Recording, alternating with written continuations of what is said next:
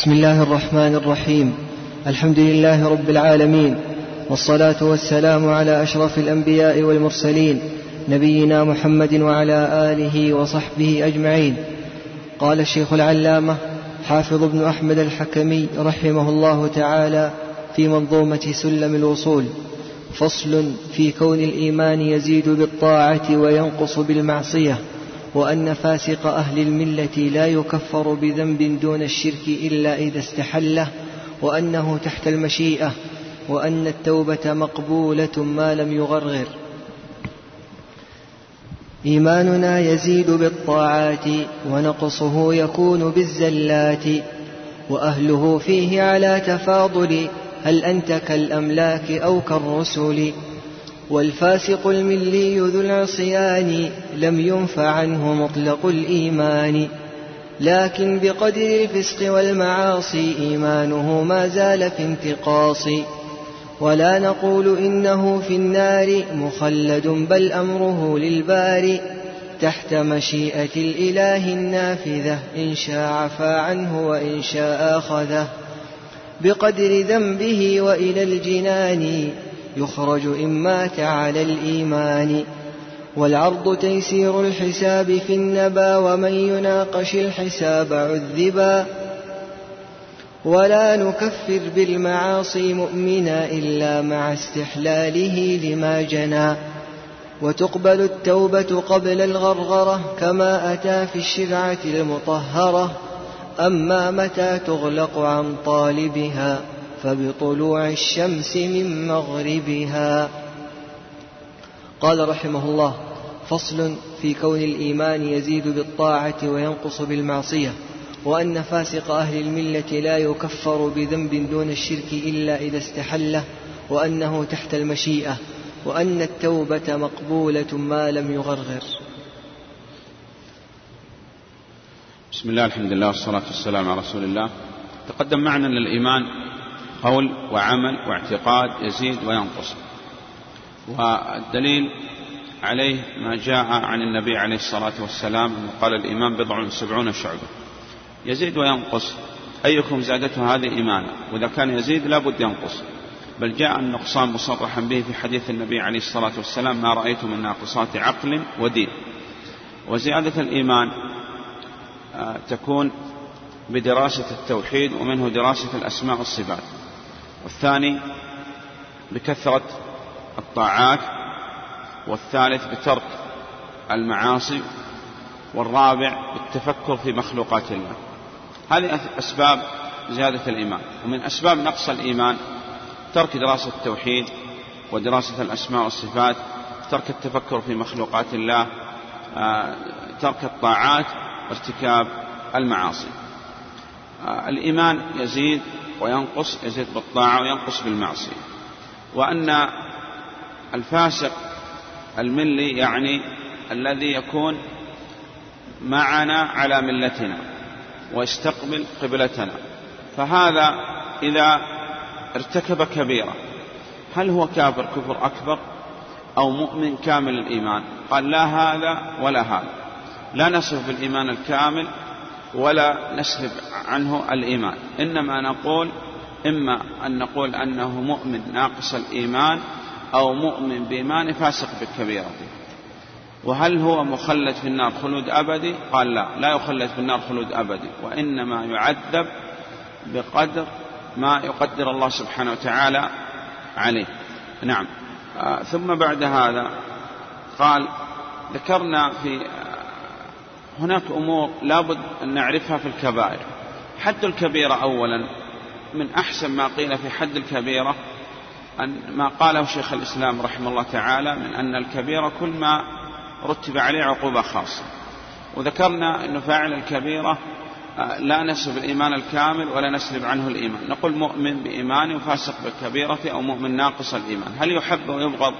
يحب بما فيه من إيمان ويبغض بما فيه من معصية وفسق. فيجتمع فيه حب وبغض. وكذلك هل الكبائر أكبر من الشرك الأصغر؟ لا. صغائر وأعلى من الصغائر كبائر وأعلى من الكبائر الشرك الأصغر. والدليل أن الشرك الأصغر أعلى من الكبائر قول الله سبحانه وتعالى إن الله لا يغفر أن يشرك به ويغفر ما دون ذلك لمن يشاء.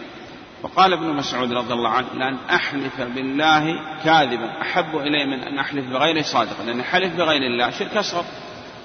والحلف بالله كاذب كبيرة من كبائر الذنوب. وأراد ابن مسعود رضي الله عنه يبين للناس خطر الشرك أنه أخطر من الكبائر. نعم هل هي معدودة أو محدودة؟ يعني هل يمكن أن نعد الكبائر كما نعد أركان الإسلام والإيمان مثلا والصلوات المفروضة؟ لا. بل هي محدودة بحد كل ما رتب عليه عقوبة خاصة. هل هي تتفاوت؟ قال نعم تتفاوت لأن النبي عليه الصلاة والسلام قال أكبر الكبائر. نعم. آه ثم قال إلا إذا استحل أي أنكر ما هو معلوم من الدين بالضرورة. فلو أنكر مثلا فرضية الصلوات الخمس فرضية الزكاة الصيام الحج أنكر تحريم الشرك تحريم الربا تحريم الزنا فقال هذا قد أنكر ما هو معلوم من الدين بالضرورة فهذا يكفر وإن لم يفعل هذه الأشياء. يعني من أنكر تحريم الربا وإن لم يتعامل بالربا فهو كافر كفر أكبر نسأل الله السلامة. قال من رأى أن الزنا حلال فأنكر ما هو معلوم من الدين بالضرورة. إلا يقول الشيخ بن عثيمين رحمه الله تعالى إذا كان حديث عهد بالإسلام أو لا يدري عن هذه الأشياء فهذا يعلم. إن أصر وبقي على ما هو عليه كفرنا وإن رجع تركنا. نعم. وأن التوبة مقبولة. ولعموم الأدلة قل يا عباد الذين أشرفوا على أنفسهم لا تقنطوا من رحمة الله أن الله يغفر الذنوب جميعا. ما لم يغرغر أو أي أن تحضروا الأفاق أو بطلوع الشمس المغربة كما تقدم معنا. نعم. قال رحمه الله إيماننا يزيد بالطاعات ونقصه يكون بالزلات. وتقدم معنا أسباب زيادة الإيمان وأسباب نقص الإيمان وأن الإيمان يزيد وينقص. وهذا معتقد أهل السنة والجماعة أن الإيمان قول وعمل واعتقاد يزيد وينقص. إيماننا يزيد بالطاعات ونقصه يكون بالزلات. وأهله فيه على تفاضل هل أنت كالأملاك أو كالرسل؟ نعم يتفاضل الناس في الإيمان. آه، خلافا لما تقوله المرجئة. نعم.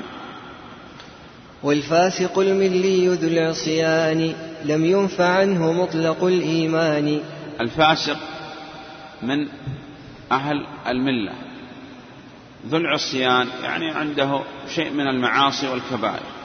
لا ننفي عنه الإيمان ولا نصف بالإيمان الكامل ونقول أنه مؤمن بإيمانه فاسق بكبيرة أو مؤمن ناقص الإيمان.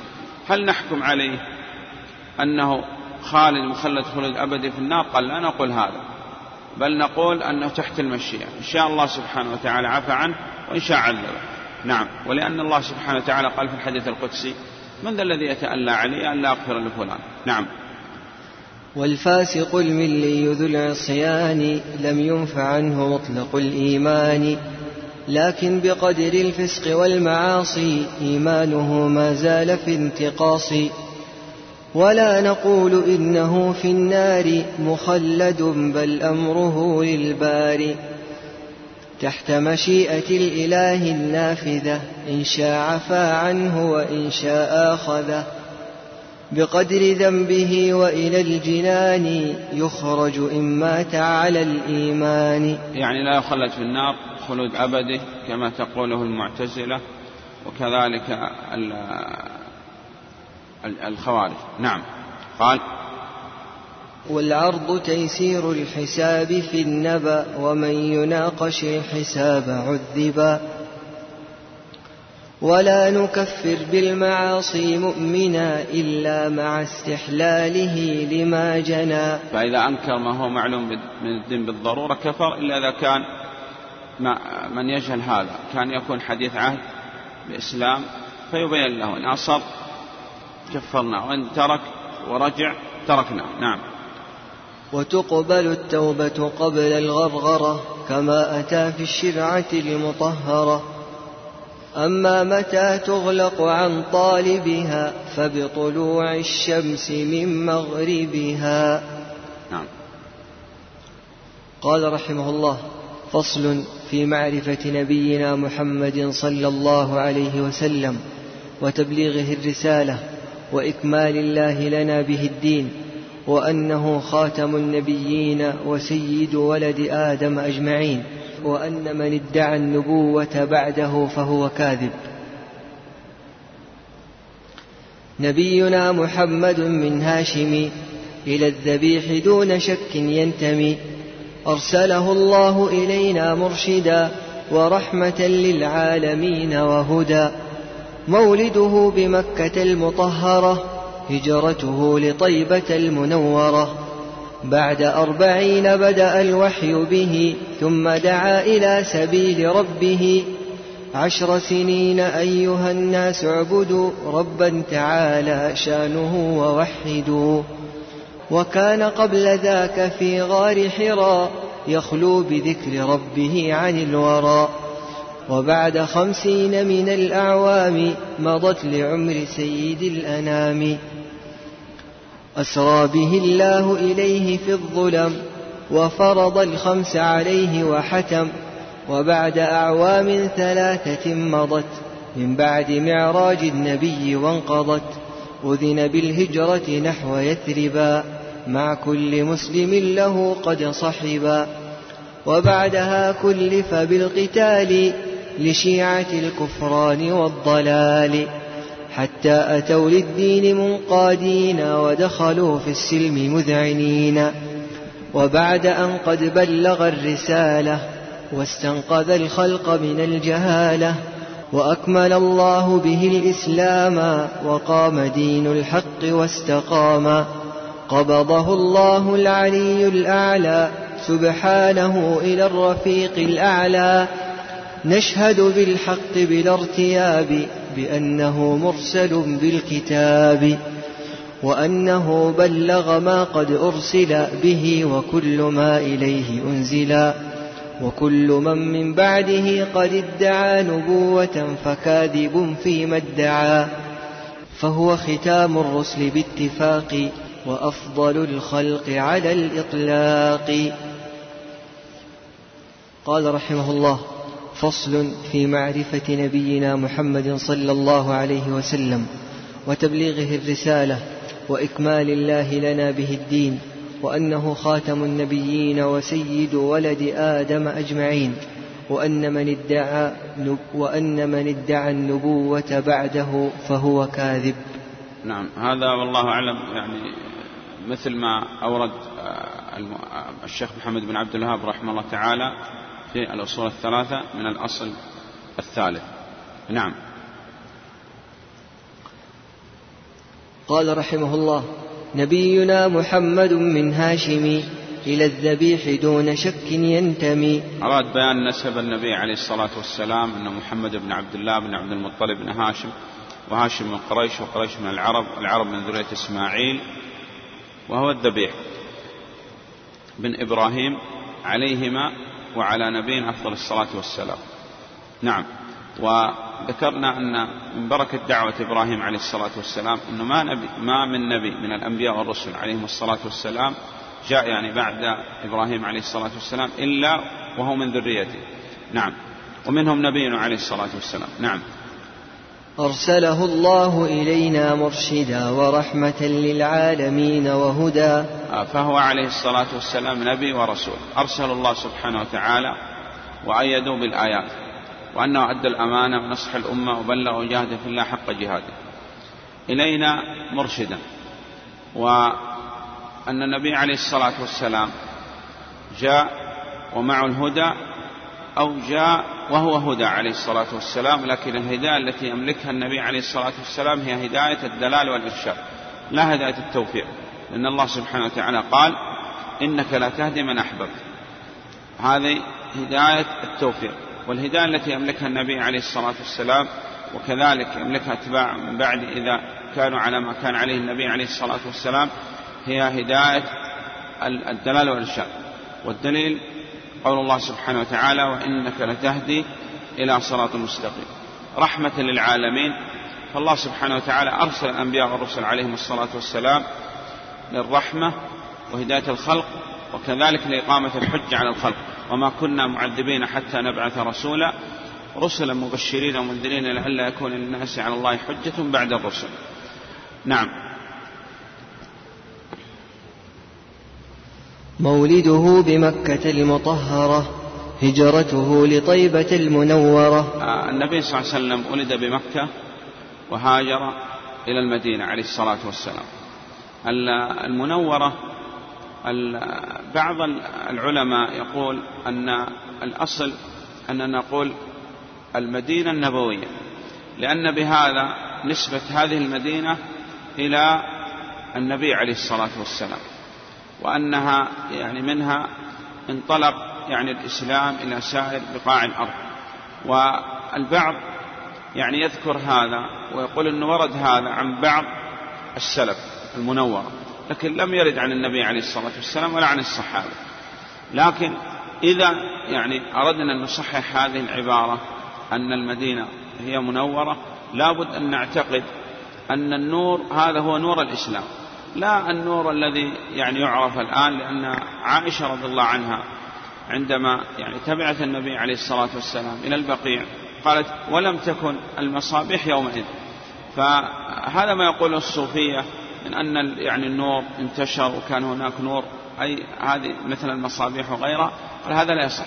والصحيح أن نور الإسلام ما ترك بيت من بيوت المدينة إلا ودخل. نعم.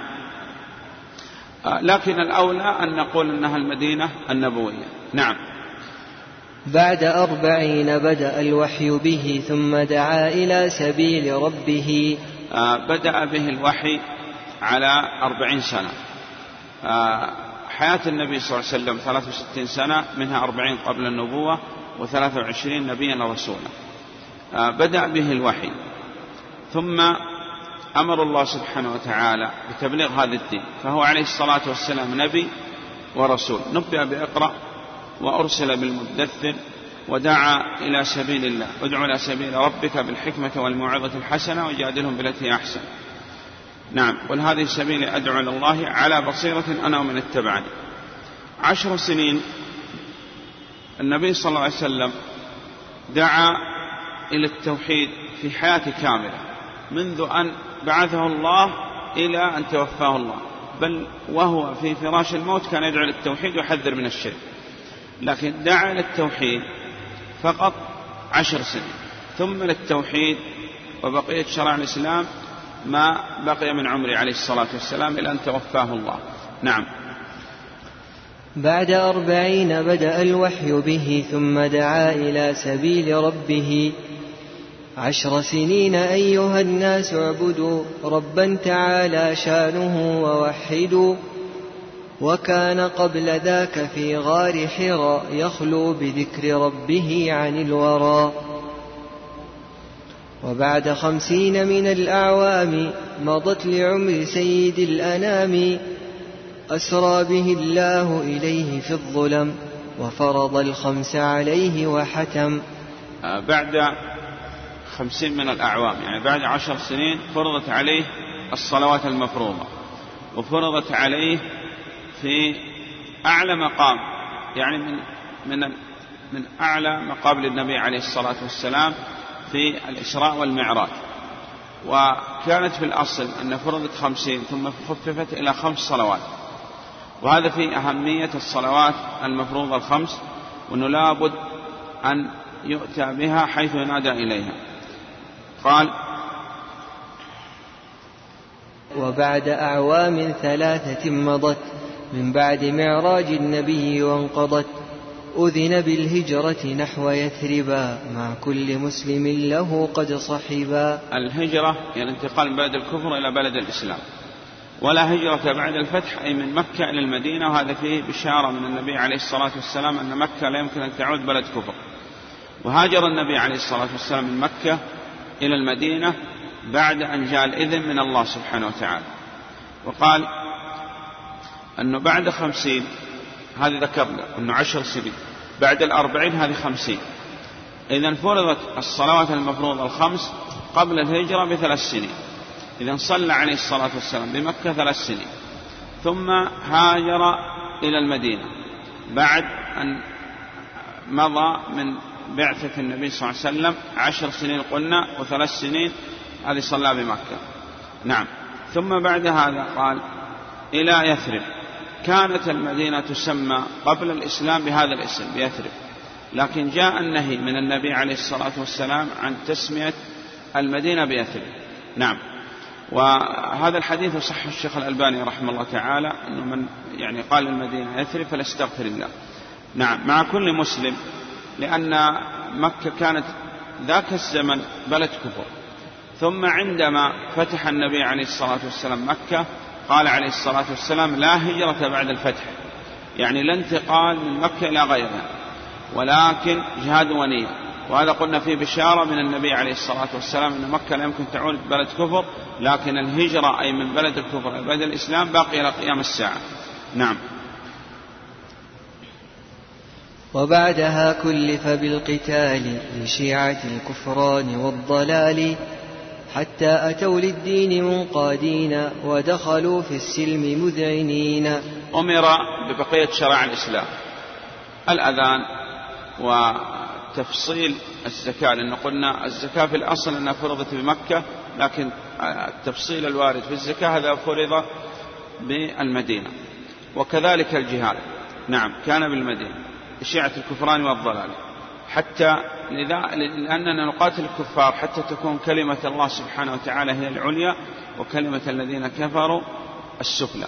وعندما دخل الناس في دين الله أفواجا قال الله سبحانه وتعالى إذا جاء نصر الله والفتح ورأيت الناس يدخلون في دين الله أفواجا فسبح بحمد ربك واستغفره إنه كان توابا.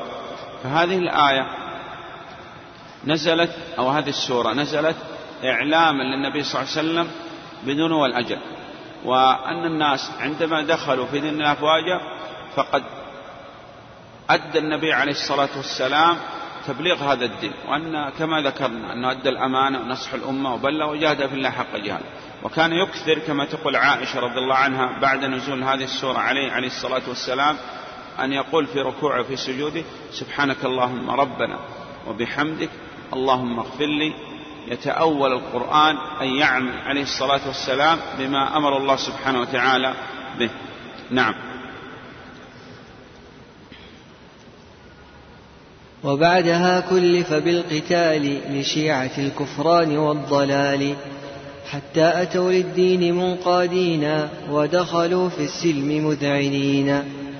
وبعد أن قد بلغ الرسالة واستنقذ الخلق من الجهالة وأكمل الله به الإسلام وقام دين الحق واستقام. قبضه الله العلي الأعلى سبحانه إلى الرفيق الأعلى. نعم أن النبي عليه الصلاة والسلام أدى الأمانة ونصح الأمة وبلغ وجاهد في الله حق جهاده وأن هذا الدين كمل. وأن النبي عليه الصلاة والسلام قرأ هذه الآية. اليوم أكملت لكم دينكم وأتممت عليكم نعمتي ورضيت لكم الإسلام دينا في يوم عرفة في أكبر مجمع للناس. وأيضا قال لهم ألا هل بلغت؟ قالوا نعم. قال اللهم فاشهد.